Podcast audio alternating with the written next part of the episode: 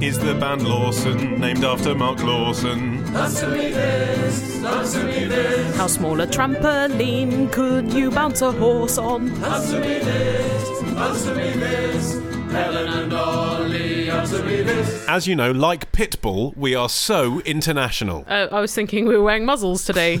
Uh, unlike Pitbull, we are not awful, uh, but we are this week kicking off with a question that proves how international we are because it's from Jake in Arlington Heights, Illinois. oh, is that the most exotic place you could think of? It is the most populous community in the United States that is incorporated as a village. Really? I've never really understood the principles of incorporation. No. I do understand, though, why bigger towns would fight for the right to be villages, whereas mm. big villages probably wouldn't be that keen to be reclassified as towns.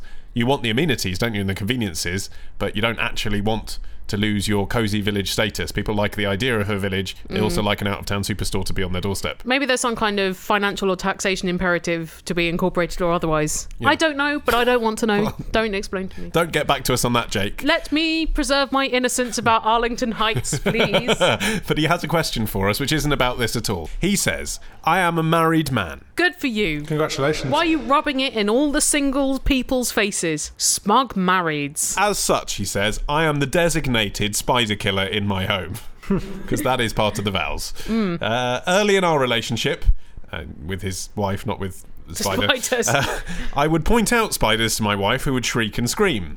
Later on, I would say, Don't move, there's a spider, but this would cause Mrs. T to shriek and scream and call me names. Whereas Mr. T would just be like, ah, pitiful fool, point out a spider. Uh, now, having wised up, continues Jake, or as he's just confessed to us, Mr. T. My God, it's Mr. T. When I see an arachnid, I engage my wife in light conversation and move about as if getting a drink. God, how did it take you so long to learn the art of misdirection? Then, having taken up a paper napkin or a tissue, I capture the spider and am halfway to the loo to flush it before my darling spouse has even realised what I've done. you sly dog. That is slick. Keeping secrets in the marriage. So, Helen, answer me this. How do you handle spiders in your marital home?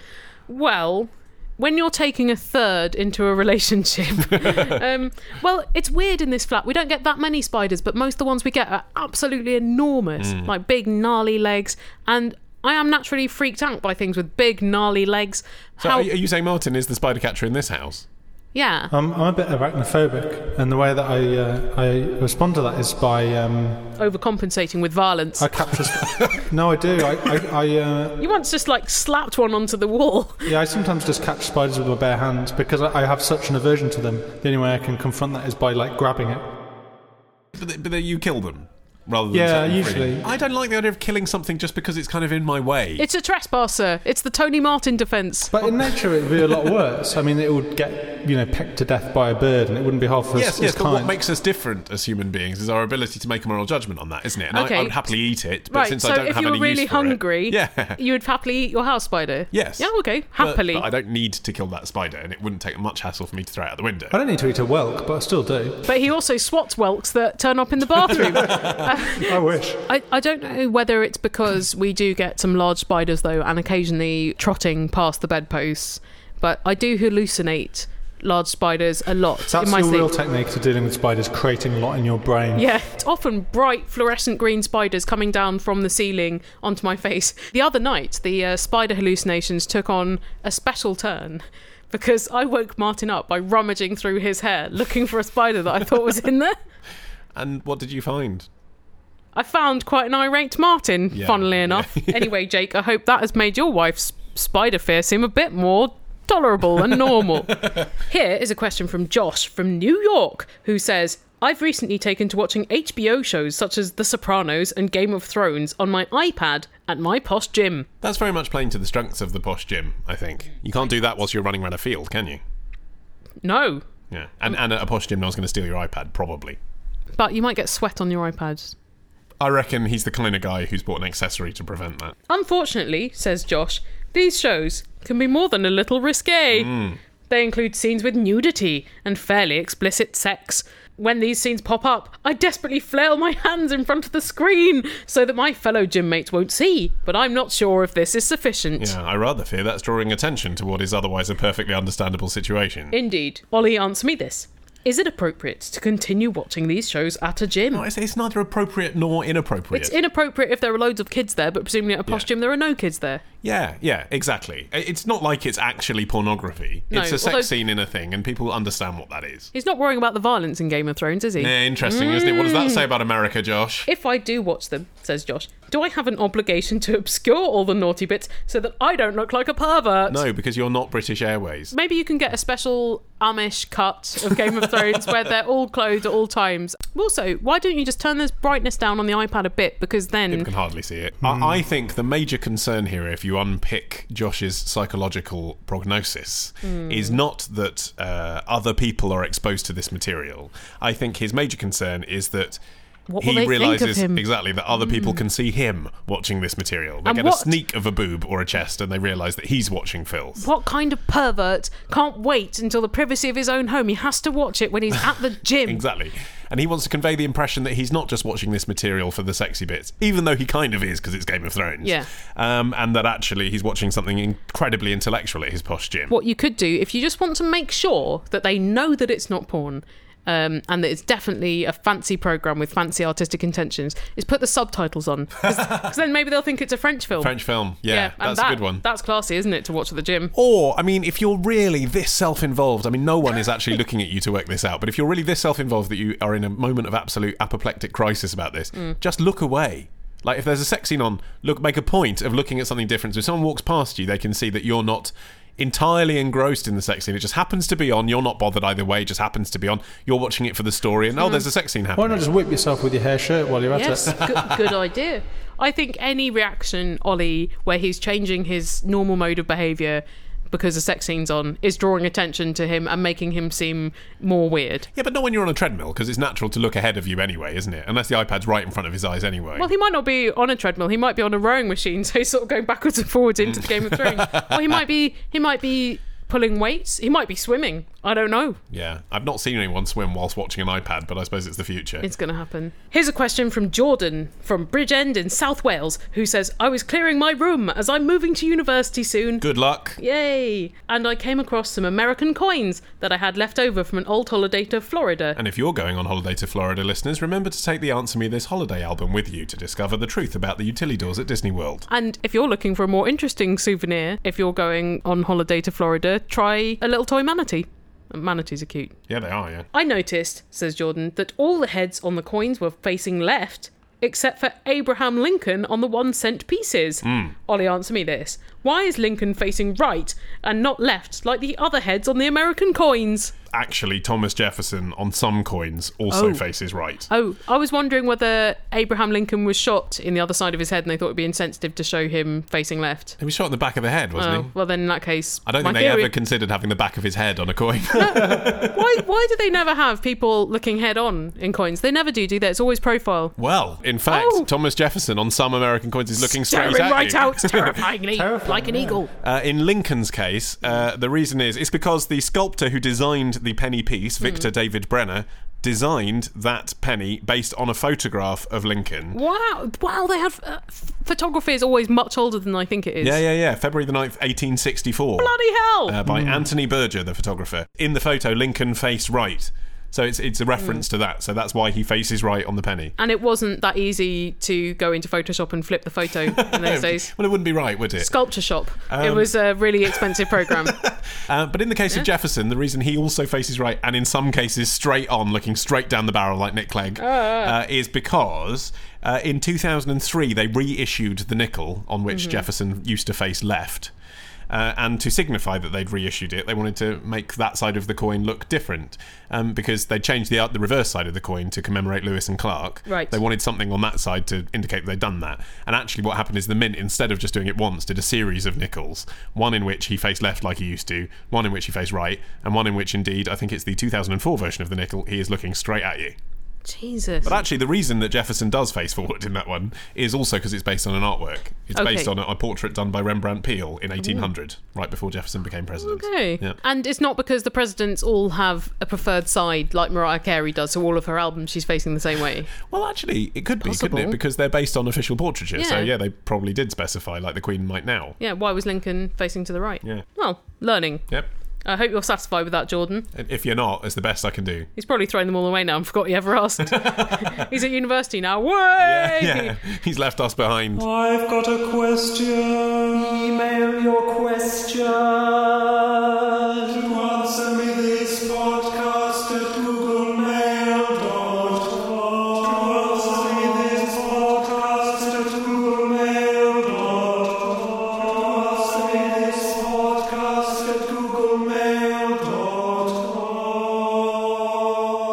Here's a question from Alice, who says, I bought a cake stand recently which has space to hold 13 cupcakes Olly could hold those for you. in my belly. Uh, she says, My mum tells me this is a baker's dozen. She's right, isn't she?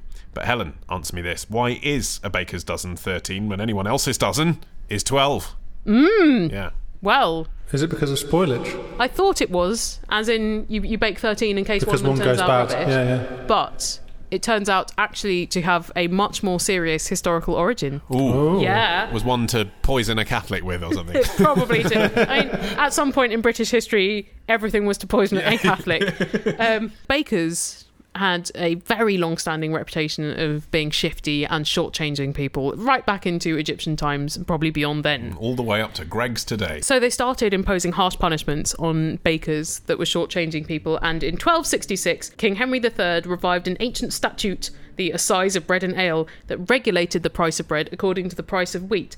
And uh, what it meant that if uh, bakers or brewers, to whom presumably you gave your wheat to convert into bread or brew, uh, gave you, you. yeah, if they were shortchanging you, they could be fined, pilloried, or flogged, which are pretty bad punishment. That is a big punishment for just a humble baker. Yeah. So they would make extra, sometimes as many as 14 in a baker's dozen, to ensure that they were giving people back uh, the weight. But you know what happened though? The bakers were still dodgy. They just started cutting the flour with sand and stuff. The bakers always win. It's funny when you get these historic things based on distrust that Yes. then in the modern era seem entirely irrelevant. Oh, just a just a lovely phrase. An apple cheek baker's made an extra hot cross bun just for you.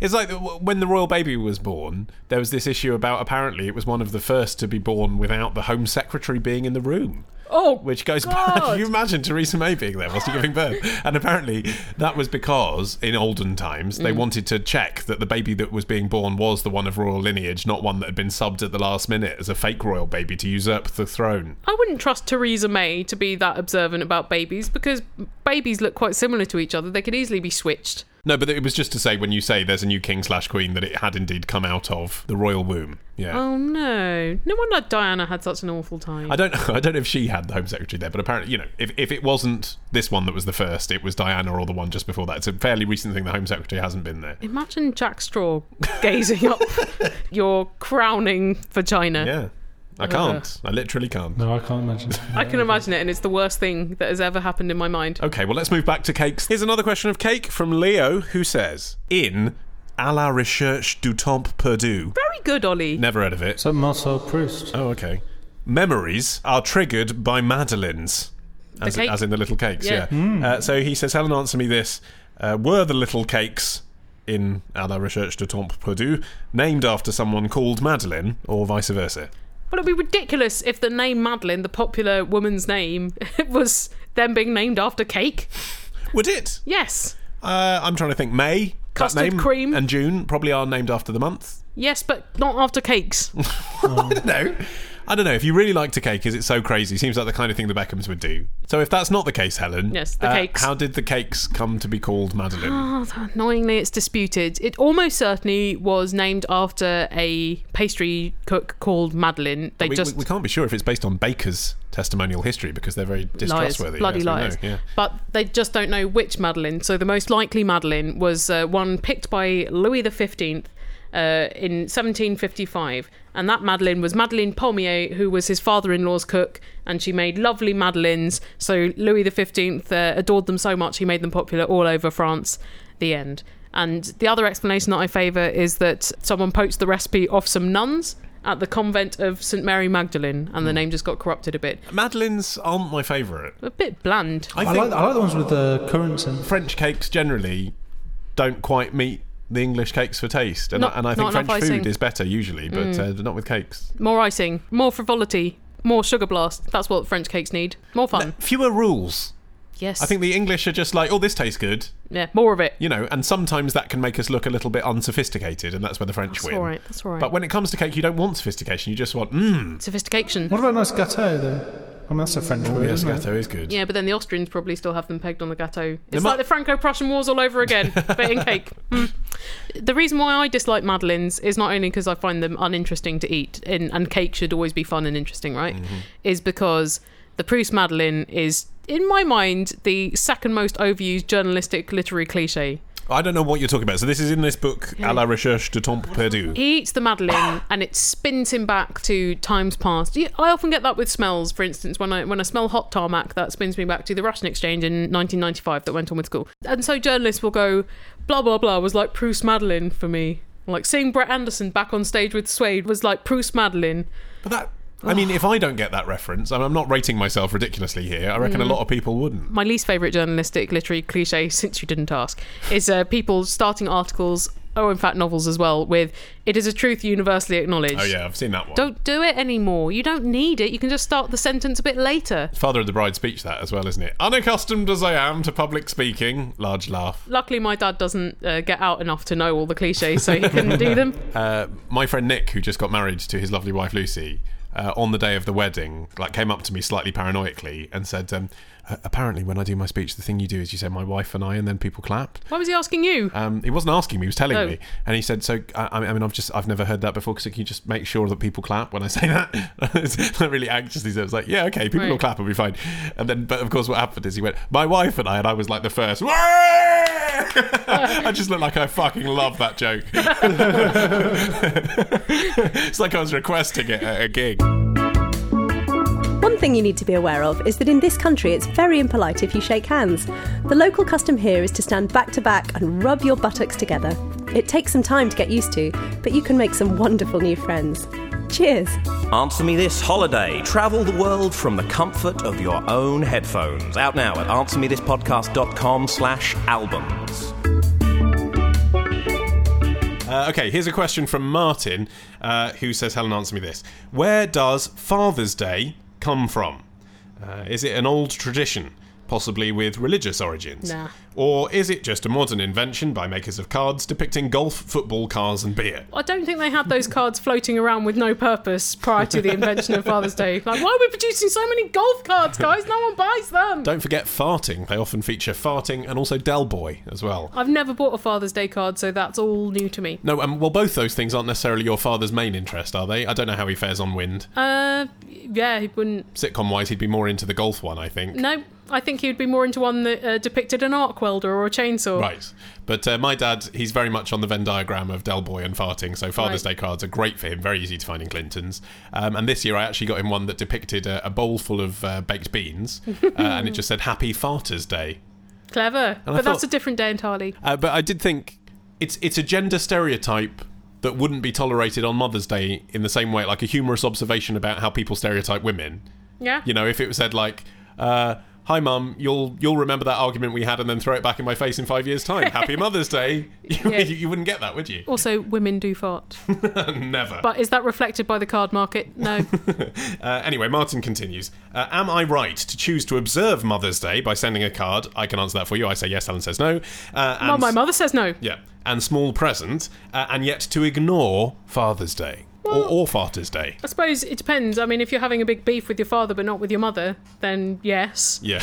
If you love your father more than your mother, then that might not be reflected in your card buying pattern. I think you're right in the sense that certainly historically, when mothers did more in the family home, domestically and everything, it was more necessary to have a Mother's Day than Father's Day. You're right to say that one is worth slightly more than the other. However, uh, in 2013, mm. I think if you're doing Mother's Day and your father is alive and as much a part of your family as your mother, it's kind of a bit weird not to do Father's Day too. Like Yeah. you have to do neither or, or both. Do you want to live in a world where this gender imbalance is observed? Exactly. I don't know where you're writing from, Martin, but Mother's Day in the UK did have a religious origin. It was part of Lent. Mm, hence Mothering Sunday. Exactly, but mm. it's now become allied with Mother's Day, which was an American invention, which is why their Mother's Day is in May and ours is in March. Mm-hmm. After the Civil War, one town brought together the mothers of Confederate and Union soldiers. Wow, so it was a It was like the football at Christmas during the First World War. Yeah. And, know it um, was one of those and the band played on type moments. And so they tried to implement Father's Day as well, but it didn't really catch on until 1908. The first ever Father's Day was a Sunday sermon in West Virginia to commemorate 362 men who had died in an explosion in a coal mine. But then the following year, after that fun Father's Day for all the dead miners, a woman in Spokane in Washington named Sonora Smart Dodd uh, tried to establish an official Mother's Day for fathers because she was raised by a single father. And she went to a lot of churches and YMCAs and local organisations to drum up support, and hence the first proper Father's Day that wasn't because of tragic miners' explosions was on July the 19th in 1910. And then it sort of caught on around other parts of America. And then in 1972, Richard Nixon signed a proclamation to make Father's Day permanent. Right, So yeah. it's all thanks to Richard Nixon that we have Father's Day. Well, he did so many good things. Oh, so I'd imagine that if we have it in the UK because it was one of those commercial festivals that came over from America as Halloween is invading now. Yes, but at least it does have some origins in something a little bit nicer than that. It wasn't exactly created by Moonpig. There was some spiritual purpose to it. In 1864, Moonpig Johnson tried to drum together support for all the fathers that had died in the boating accident. I think as well, Martin, you have to look at how your parents have responded to the presents that you have got mm. them and really make an assessment based on that as to whether it's worth spending the same. Again, making a gender stereotype, perhaps the average father would be less miffed Yeah. by a slightly crappy recognition of the day than a mother would. Yeah. Same present every year is fine for most dads. Yeah. I mean, I, I think I can make that generalisation. My dad is, is always happy with the bottle of brandy and the Just Brazils. He, he doesn't want me to think outside literally that box of Mm. No, Brazil nuts. no, well, why would you? Just Brazils are very nice. Yeah. Uh, whereas my mum, she wants variety. She would want you to think. She feels I've been thinking about her every year. What yeah. would Karen Mann like this year? Yes. She's not the same Karen Mann as in 2008. Quite right. And for her, it's really important that I spend at least 10 minutes thinking about what I'm going to write in the card. minutes, And I've got to try and find some sort of observation hmm. because I know it's going to be on display for like five years as well. Right. Whereas with my dad, literally, hey dad, love Olly. With your mum, couldn't you just say, I know I said this last year, mum, but you're more beautiful than ever? Well, That would go down every year. that would, yeah, good good point. I Well- might get those produced now just so I've got 20 to back me up for the next couple of decades. It's such a waste that I've never done Mother's Day because I've clearly got all of the cheesy remarks. Got all the platitudes Yep. ready to go.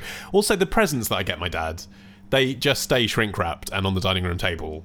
Uh, including most recently a box set of every episode of Hello ever, Hmm. which I know every episode is exactly the same, but you'd still think he'd want to watch one. Yeah, you'd unwrap it just to get one. The annoying thing is, I, you know, I'm, I'm, I'm an observer of his viewing habits, and I know that if Hello is on gold, he'll sit and watch it with the commercials and miss the first 10 minutes, and yet he won't watch the DVD. What's that about? It's because he wants to watch it in that serendipitous way and not in a deliberated, calculated way. I, I wish it was that simple, but it's more complicated than that because I also have bought him every episode ever of Curb Your Enthusiasm, Right. And yet he takes it That's tapes a bit it, close to the bone, isn't it? and yet he he tapes it every week on Sky Atlantic. What a and pervert. waits for it and, and then watches it and gets annoyed if he misses five minutes of it. well, because He's got them all. It's because he, he he doesn't like this modern viewing by choice habit. I think he can't be asked to get off the sofa and put the DVD Yeah. in. Is the truth of it? Yeah, it's easier, yeah, to actually look out for something and record it every week. Yeah. It's a big commitment as well to be like to say I'm going to watch this episode. Now, whereas if it just happens to be on, or you happen to be there when it's on, there's, it's almost like it's making the decision Yeah, for you, isn't and it? And therefore it doesn't matter if you're not enjoying it because you didn't choose it.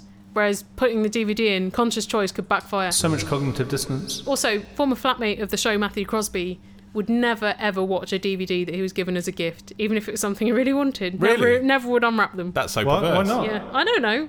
That's just one of his things. In this time of purse strings tightening, the internet's a smorgasbord of fabulous free things like showbiz news, no need for magazines stalking your old school friends.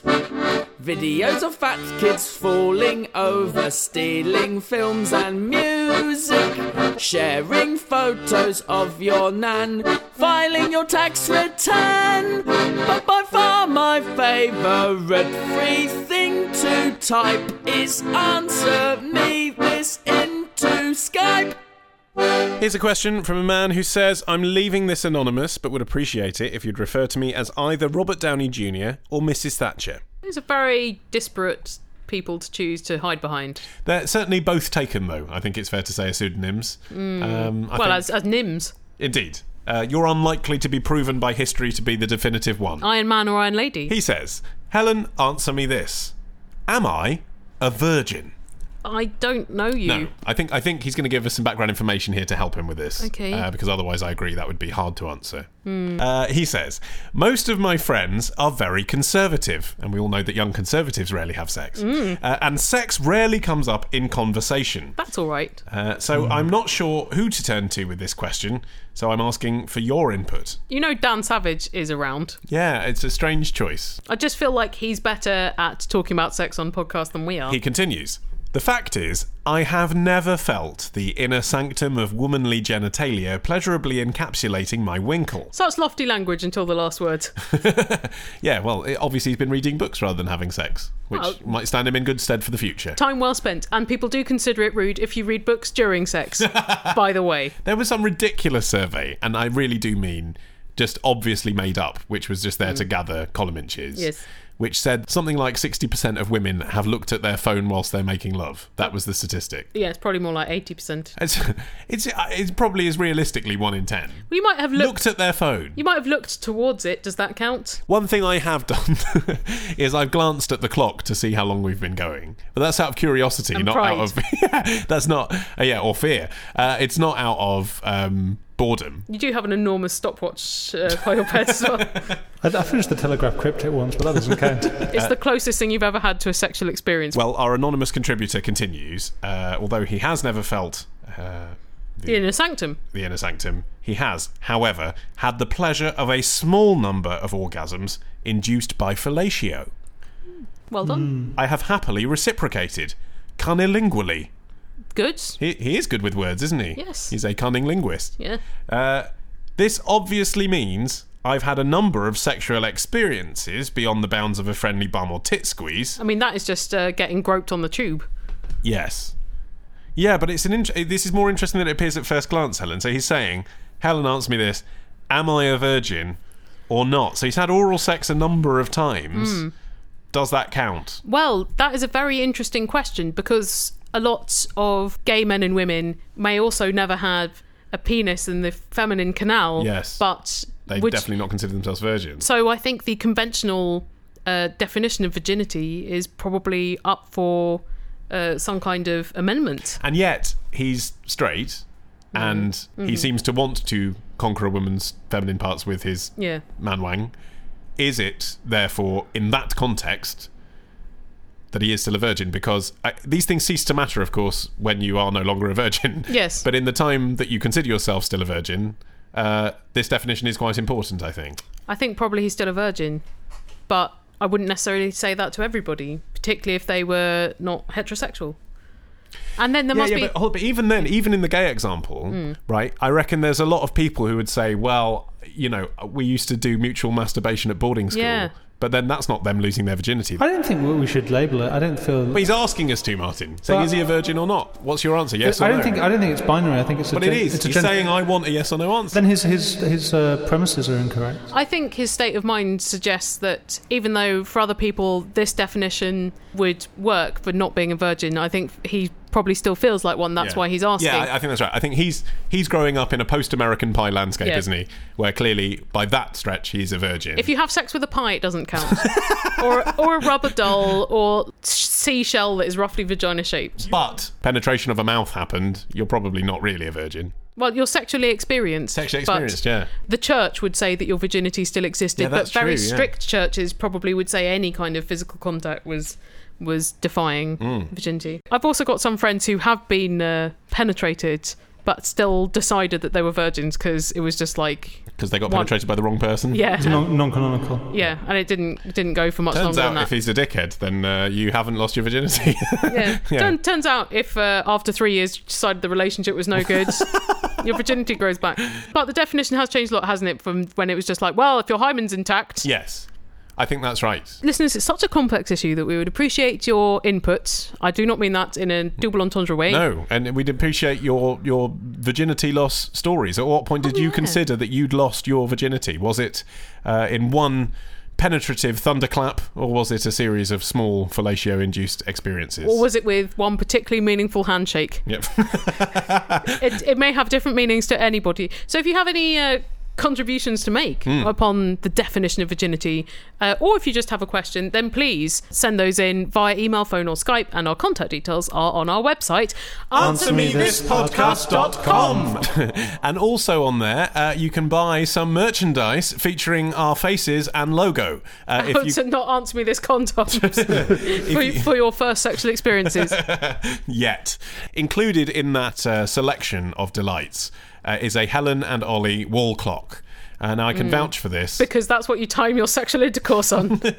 Uh, I've just moved house, and despite the fact that we have decided to opt for a more sophisticated interior mode than we had in our previous slightly juvenile frat pad kind of vibe. Olly is a traitor to himself and he's got rid of all of his fun kitsch. Is that uh, toy slice of pizza that I gave you still there? That's very much still there. Thank God. Uh, girlfriend likes that one. That's all Okay, right. good, good. It is smiling nicely. But a lot of the primary colours have been dulled down. Mm-hmm. Uh, despite that fact, the Helen and Olly wall clock works just as well in the new sophisticated and cosy cottage environs as it did in the inner city uh, urban 20 something pad. Not exactly gritty urban though. Very leafy, very leafy streets used Indeed. to live on. It's a good clock, is what I'm saying. Get the clock. Also on that website are Answer Me This episodes 1 to 120. That's right. If you've wondered where are the first three years of the show on the free feed, they're there. We asked for money for them. Just 79 pence each though. So, well, Bargain. 79.9 pence each.